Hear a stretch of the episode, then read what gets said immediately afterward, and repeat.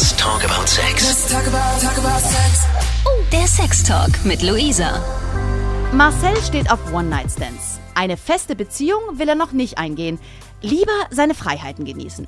Und da darf es auch mal ein bisschen experimentierfreudiger zugehen.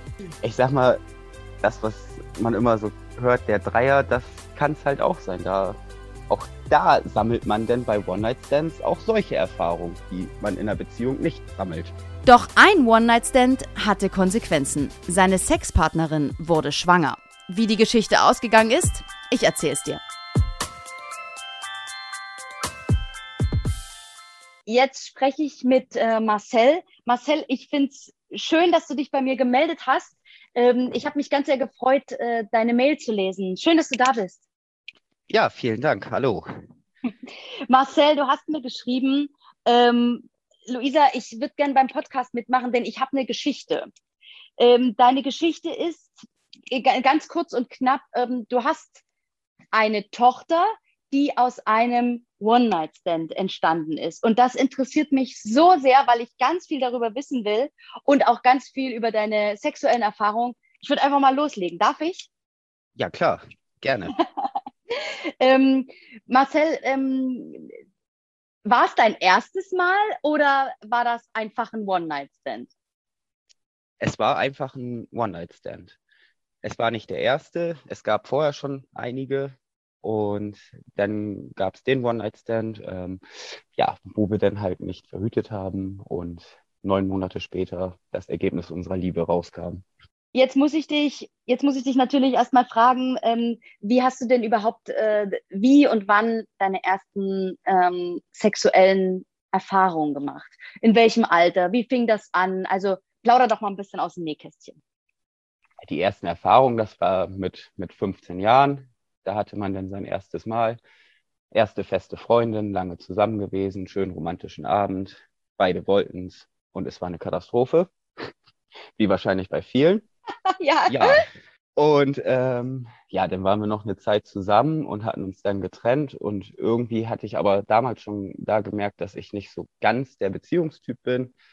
Ähm, ich finde zwar alles schön und gut in einer Beziehung, aber irgendwann fehlt mir die Freiheit, halt auch mal den Partner zu wechseln. Und ähm, Da muss ich kurz dazwischen haken. Also du sagst Ja. erstmal, la- lass uns noch mal über dein, ähm, über dein erstes Mal reden. Du sagst, ihr Ja. habt euch total vorbereitet, es war alles romantisch geplant und dann ging alles schief. Warum geht denn das schief? Erzähl mal. Warum, ich warum, glaube, äh, was man macht passiert sich da? man macht sich einfach, beide Seiten machen sich viel zu viel Druck, viel zu viel Stress, man erwartet so wunderschöne Sachen und ich, ich glaube, dadurch, ähm, ja, verkackt man es einfach, ganz stumpf gesagt. Ich glaube, der, der innerliche Druck, die Gedanken daran, die Vorfreude, all das macht das dann doch kaputt. Es muss, es muss einfach so spontan passieren und dann sind es schöne Nächte. Ähm, wie bereitet man sich als Mann auf sein erstes Mal vor? Hast du ein bisschen was gelesen oder hast du es dir von Kumpels erklären lassen? Ja, als ich 15 war, da gab es noch nicht so viel äh, Möglichkeiten aufs Internet zuzugreifen, dass man sich da irgendwie schon mal schlau lesen kann oder so. Es waren tatsächlich irgendwie alles so aus Gesprächen mit Kumpels und ähm, ja, die Stadtbücherei. Es gab halt ein paar Bücher in der Stadtbücherei, die man sich durchgelesen hat, aber auch das hat alles nichts gebracht. Das finde ich ja mega interessant. Da kommt so ein Typ rein und der liest dann in so Büchern und guckt sich an, wie es funktioniert.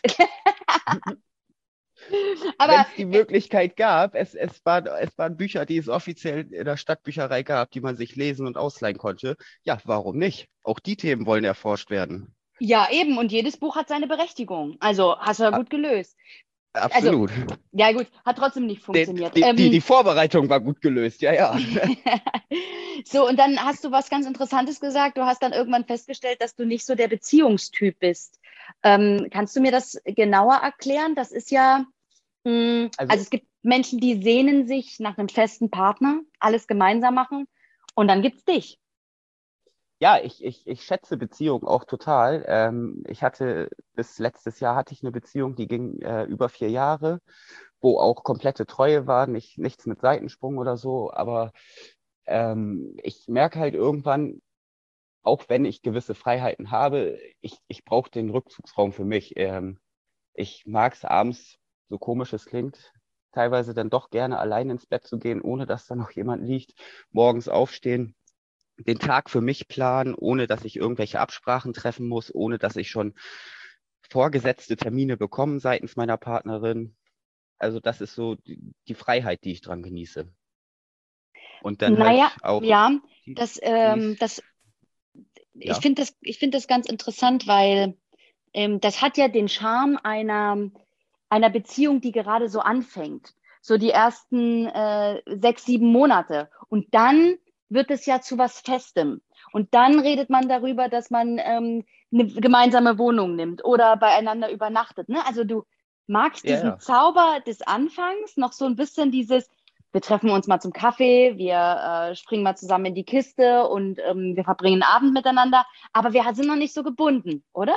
Ja, genau, das, äh, das mag ich. Und dann irgendwann dieser Alltagstrott, da bin ich, glaube ich, nicht so der Typ für. Ich brauche ich brauch die Abwechslung, ich brauche Überraschung, so was den Tag angeht, was die Leute angeht, die ich treffe. Und ich, ich bin da einfach so ein bisschen freier in meiner Einstellung. Hat sich das seit damals irgendwie geändert? Ist dieses Bedürfnis, freier zu sein, stärker geworden oder schwächer geworden, seitdem du damals mit deiner ersten Freundin, wie viele Jahre ist das jetzt her? Meine erste Freundin? Die, von der du vorhin ist, erzählt hast, mit dem ersten Mal? Das ist 17 Jahre her. Ja. Ist, da, ist das stärker geworden, dieses, dieser Freiheitswunsch? Oder hast du irgendwas an dir gemerkt, dass sich was verändert hat? Also, dass du jetzt zum Beispiel sagst, ich werde ja jetzt langsam erwachsen, jetzt äh, äh, äh, mag ich das doch mal, abends einen gemeinsamen Fernsehabend zu machen? Oder ist das weiterhin so stark in dir? Also was bei mir immer wächst, ist, ist, ist der Drang rauszugehen. Und damit meine ich halt auch, ähm, wenn ich ein Wochenende frei habe, gerne mal ein Wochenende wohin fahren und da einen Kurztrip zu machen. Und dieser Drang hat sich eigentlich, äh, der ist größer geworden, mein Freiheitsdrang. Also der Drang so nach einer Beziehung, Zweisamkeit äh, ist teilweise da, aber der, der Drang nach der Freiheit, nach der Selbstbestimmung, der ist doch größer. Naja, wenn das so ein starkes Gefühl ist, was in dir ist, ne, dass du das alles noch entdecken und erleben willst und einfach dein eigener Mensch sein möchtest, ne, dann äh, überwiegt das halt. Was ähm, sagen denn die Frauen dazu, äh, mit denen du zusammen warst, dass du irgendwie, ähm, also ich könnte mir so vorstellen, so ein Frauengespräch, ja, der äh, äh, will halt wirklich, also es ist ganz schwer, mit dem was gemeinsam zu machen und der fühlt sich da gleich eingeengt. Was, haben, was sagen die, die Frauen denn dann, wenn du denen das irgendwie so verklickerst?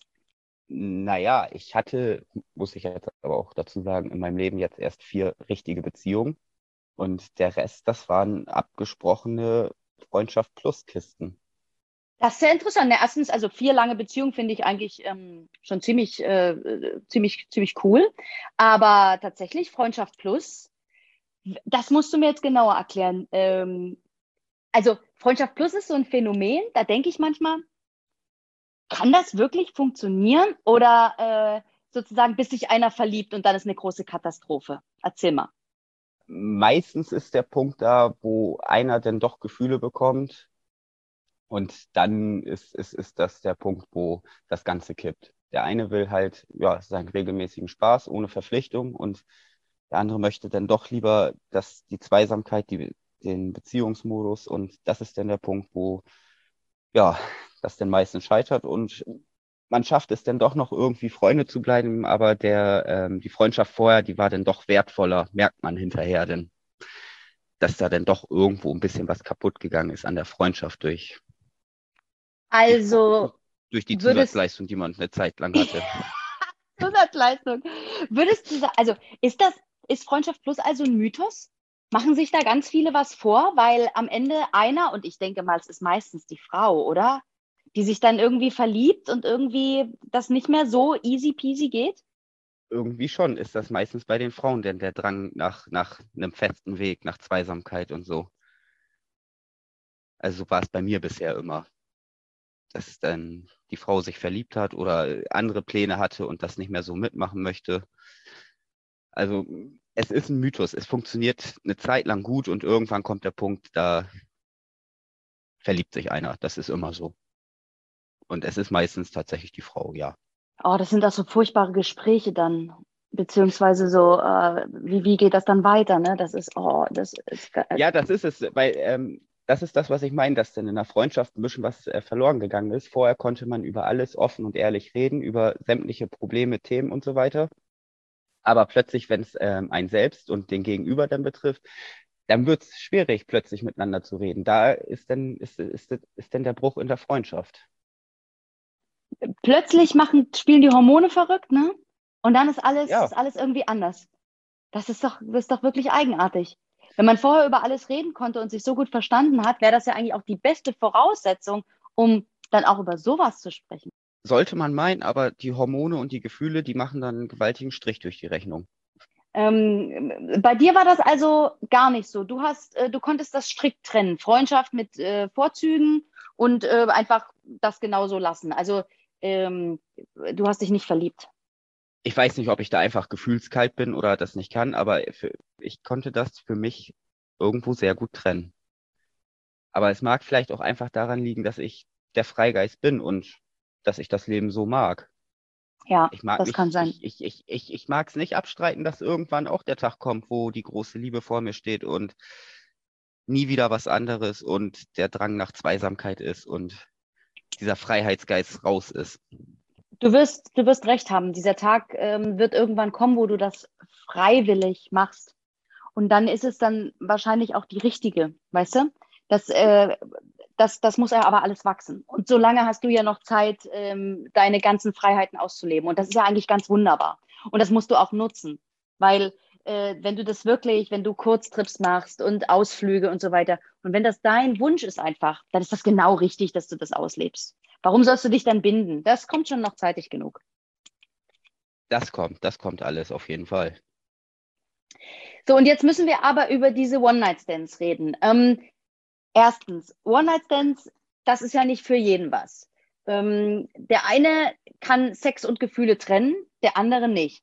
Du sagst, du bist ja sowieso der Freigeist. Ähm, was sind denn deine Erfahrungen? Konntest du das auch sofort trennen? Und wie in deinem Freundeskreis, in, bei deinen Kumpels? Geht das so unter Männern? Es gibt auch äh, ein, zwei Kumpels in meinem Freundeskreis, bei denen ist aus einem eigentlichen One-Night-Stand dann eine langfristige Beziehung geworden, dass sie dann beide doch gemerkt haben, ach ja, ist doch alles ganz nett. Aber irgendwie ähm, war das nie was Langfristiges. Und du hast aber immer von Anfang an gewusst, dass das auf jeden Fall äh, zu trennen ist und äh, konntest das auch. für mich, konntest, für, für, für mich, für mich war das meistens, ja, ja, für mich war das meistens getrennt. Also eigentlich immer. Ich hatte jetzt noch nicht, dass ich irgendwie, klar, man hat sich, man hat sich mit einem One-Night-Stand vielleicht ein zweites Mal getroffen oder ein drittes Mal, aber dann ist auch Schluss irgendwie. Aber das war dann aber bei mir auch immer von, von beiden Seiten aus. Man, man hatte Spaß, aber dann, ja, warum auch immer, hat man gegenseitige Interesse verloren und dann ist man wieder getrennter Wege gegangen. Und wenn man sich dann aber irgendwie zufällig in der Stadt über den Weg läuft, hat man sich freundlich gegrüßt, gequatscht, aber ist dann auch wieder weitergegangen. Och, interessant, interessant, interessant. Ähm, wie, äh, wo hast denn du ähm, die Mädels kennengelernt? Ähm, auf Party, in Bars oder wie, wie kann, wie kann der, der, der Hörer, der das noch nie gemacht hat, wie kann man sich das vorstellen? Wie verläuft die Nacht und wie kommt der eine dann aus der Wohnung des anderen? Gibt es ein Frühstück? Das will ich wissen. Ja, wie, ist, wie ist es gelaufen? Also ich, ich, ich gehe nie aus dem Haus und sag so, heute muss ich mir jemanden suchen für einen One-Night-Stand. Das sind immer plötzlich unerwartete Situationen gewesen. Ähm, ja, natürlich, meistens irgendwo auf einer Party mit mehreren Leuten oder im, in, im Club, in einer Bar, wo man jemanden kennengelernt hat und ein nettes Gespräch hat und irgendwann der Punkt kommt, wo die Frage aufkommt, wie wollen wir beide den Abend weiter gestalten? Ja, und dann wird man sich eigentlich immer recht schnell einig. Dann fährt man nach Hause und häufig gibt es am nächsten Tag noch ein Frühstück und man verabschiedet sich nett und das war's. Ich gehe aber auch offen und ehrlich an das Thema ran, spreche darüber und sag, du, für mich war das eine einmalige Sache heute Nacht. Alles super, alles schick, aber ich werde gleich nach Hause und dann gehen wir unsere getrennten Wege. Und meistens habe ich bisher die Erfahrung gemacht, kommt das gut an. Ist jetzt nicht, dass ich dann mit, mit Tellern oder sonstigen abgeworfen wurde oder Angst um mein Leben haben musste, weil die Ähm, Frau wütend war. Ähm, Ich, ich finde das, ich find das äh, toll, dass du das ähm, sagst. Ich glaube, äh, genau der Schlüssel ist ähm, äh, Kommunikation. Weil äh, sonst macht man sich ja als Frau, das ist einfach so aus, der, aus meiner eigenen Erfahrung und weil Frauen einfach so sind, macht man sich schnell Hoffnung. Ne? Gerade noch so irgendwie, vielleicht noch ein bisschen kuscheln und dies und das und äh, bedeute ich ihm was. Und ich finde es gut, wenn du das gleich machst. Die Frage ist, ob es vielleicht sogar besser wäre, wenn man es vorher sagt. Oder nimmt das äh, äh, vielleicht so ein bisschen die Chancen? ich habe es auch schon vorher gesagt, das nimmt nicht die Chancen. Das ist einfach die offene Kommunikation, die man dann führt. Äh, mit der Kommunikation, das ist, das ist der Schlüssel zum, zum Erfolg. Man muss da nicht groß äh, rumreden, rumlügen, offen, ehrlich, seine Meinung vertreten und dementsprechend ähm, wird das vom Gegenüber angenommen. Ich erwähne es meistens am Morgen danach einfach nur, weil häufig in der Nacht einiges an Alkohol geflossen ist. Da hast du sehr recht und das finde ich sehr, sehr vernünftig von dir. Ähm, jetzt muss ich fragen, du warst ja auch in Beziehung. Ähm, wie ist denn der Sex? Wo, wie ist er besser? Mit einem One-Night-Stand ähm, Stichwort ungezwungen, ja, experimentierfreudig oder einfach äh, äh, äh, hart und schnell. Oder in der Beziehung vertraut, weich, äh, aufeinander eingespielt?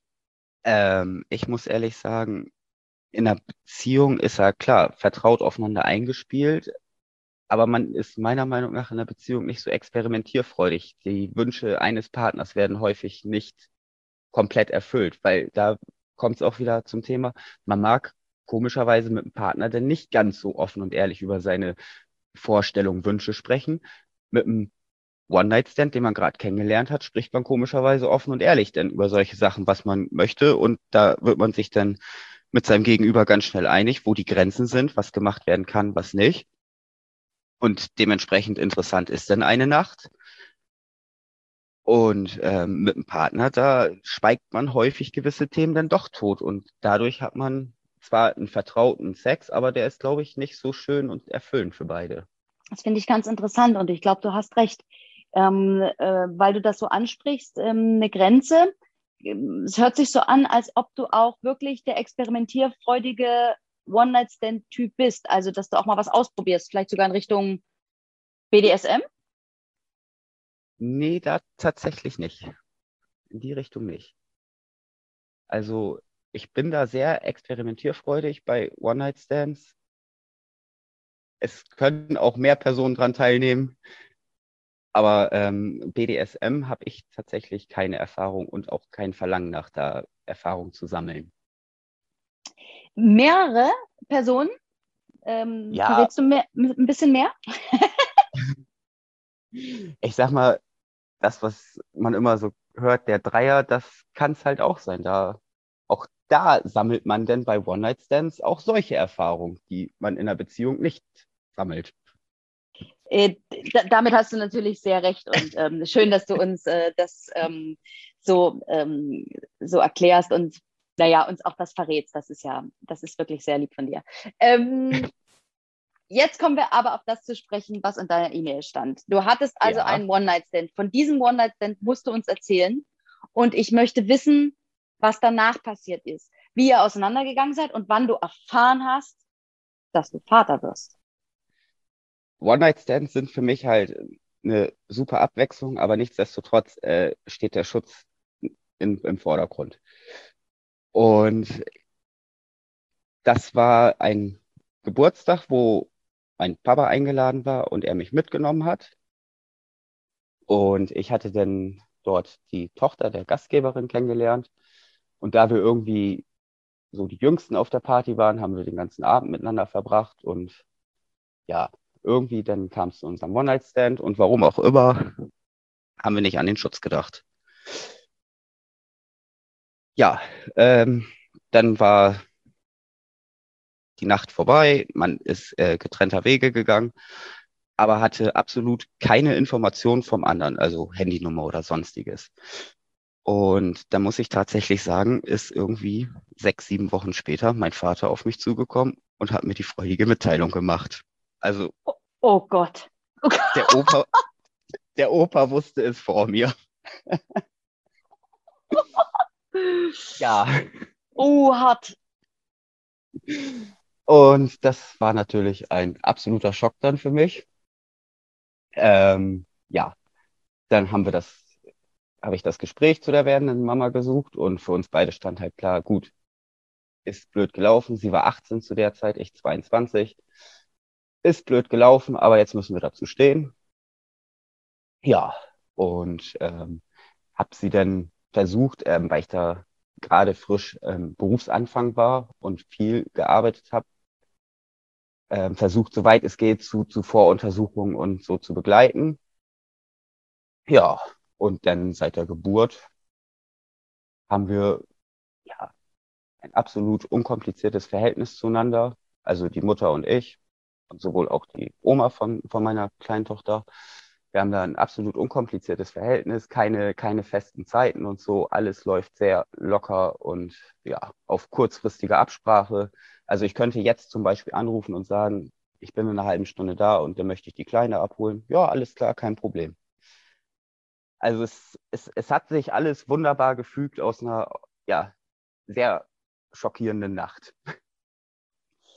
Ich habe zwei Fragen dazu. Erstens, ähm, stand nie nie zur Debatte, ähm, das Kind äh, abzutreiben? Klar, es, es wurde drüber gesprochen, aber es stand dann, weil wir aber auch das Gespräch sowohl mit meinem Papa und ihrer Mama auch dabei hatten, weil wir jung waren und völlig hilflos, ähm, waren die beiden beim Gespräch dabei und ähm, es hat sich für uns alle rauskristallisiert, nein. Also ich komme aus einer kinderreichen Familie. Mein Papa hat sieben Geschwister. Ähm, alle haben sie zwei bis drei Kinder. Das heißt, ich habe eine ordentliche Batterie an Cousins und Cousinen.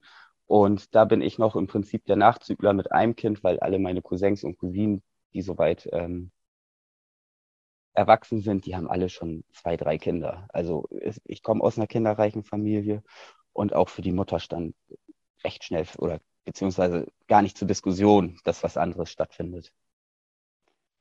Und die zweite Frage wäre, hättest du dir nicht vorstellen können, ähm, mit ihr eine Familie zu gründen und wirklich fest zusammen zu sein? Nein. Ähm, das stand tatsächlich nie zur Debatte, weil wir da zu unterschiedliche Lebenstypen sind. Das, das harmoniert nicht. Wir, wir, wir verstehen uns so super, wir können super zusammen feiern gehen und alles, aber ähm, ein tägliches Zusammenleben würde mit uns beiden nicht äh, passen. Wir sind da zu unterschiedliche Charaktere. Im, im Bett harmoniert es, in, in, in der Beziehung würde es krachen. Finde ich, ähm, finde ich ganz interessant und ich ähm, muss sagen, ich bin da, äh, also mich freut das und äh, ich glaube, du kannst sehr stolz auf dich sein, dass du trotzdem diese Vaterrolle irgendwo ähm, übernimmst und diese Verantwortung, das macht ja auch nicht jeder. Nee, es, also es, es war ein hartes Stück Arbeit, auch, auch für einen selbst da in diese Rolle zu wachsen und sein doch sehr freies, unkompliziertes Leben aufzugeben. Und ähm, außer Arbeit hatte ich sonst früher keine täglichen Verpflichtungen. Und plötzlich, plötzlich bist du, bist du Vater von einer kleinen Tochter. Das, das verändert dein ganzes, dein ganzes Weltbild, dein, dein ganzes Denken, dein ganzes Handeln. Ähm, aber man wächst mit der Aufgabe. Und da wir halt alle untereinander einen ja, sehr guten Kontakt haben und auch da über alles sprechen, ähm, ist es eine Aufgabe, mit der man sehr schnell und sehr gut gewachsen ist. Wobei ich aber auch muss ich ehrlich sagen, alle verstehen kann, die weg sind. Weil es echt dein Leben um 180 Grad dreht. Wenn du zurückschaust, ähm, bereust du die Nacht? Nein. Also am Anfang natürlich. Als, als ich die Nachricht bekommen habe, ich habe die, ich, ich hab die Nacht bereut, ich habe meinem Vater die Schuld gegeben, dass er mich mit zu dem Geburtstag genommen hat. Alles. Ich wollte es nicht wahrhaben. Abs absolutes absolute Ablehnung, Verblendung und aber irgendwann im, im, im Laufe der Schwangerschaft, als, als im Ultraschall äh, das Kind immer größer wurde und dann alles Richtung Geburt ging, umso aufgeregter wurde man und umso mehr hat man sich über diese Nacht damals gefreut. Das ist, das ist ein unglaublich schöner Abschlusssatz. Ähm, ich danke dir dafür, dass du deine Geschichte mit mir geteilt hast, dass du uns ähm, an deinem Leben hast äh, teilhaben lassen und dass du so offen warst. Vielen Dank, lieber Marcel. Ja, sehr gerne. Hat mich gefreut, mit dir zu sprechen. Und wenn du auch mal Gast bei mir sein möchtest, vielleicht hast du ja auch eine Vorliebe, ein Erlebnis oder ein Thema, über das du sprechen möchtest, dann melde dich einfach bei mir über 890rtl.de oder schreib mir auf Instagram at Luisa Noack. Ich freue mich natürlich auch über eine Bewertung und jeden Kommentar. Danke. Let's talk about, talk about sex. Von Lust bis Frust. Von Sextoy bis Callboy. Let's talk about, talk about sex. Let's talk about sex. Der Sextalk mit Luisa. Mehr Folgen jetzt auf Audio Now.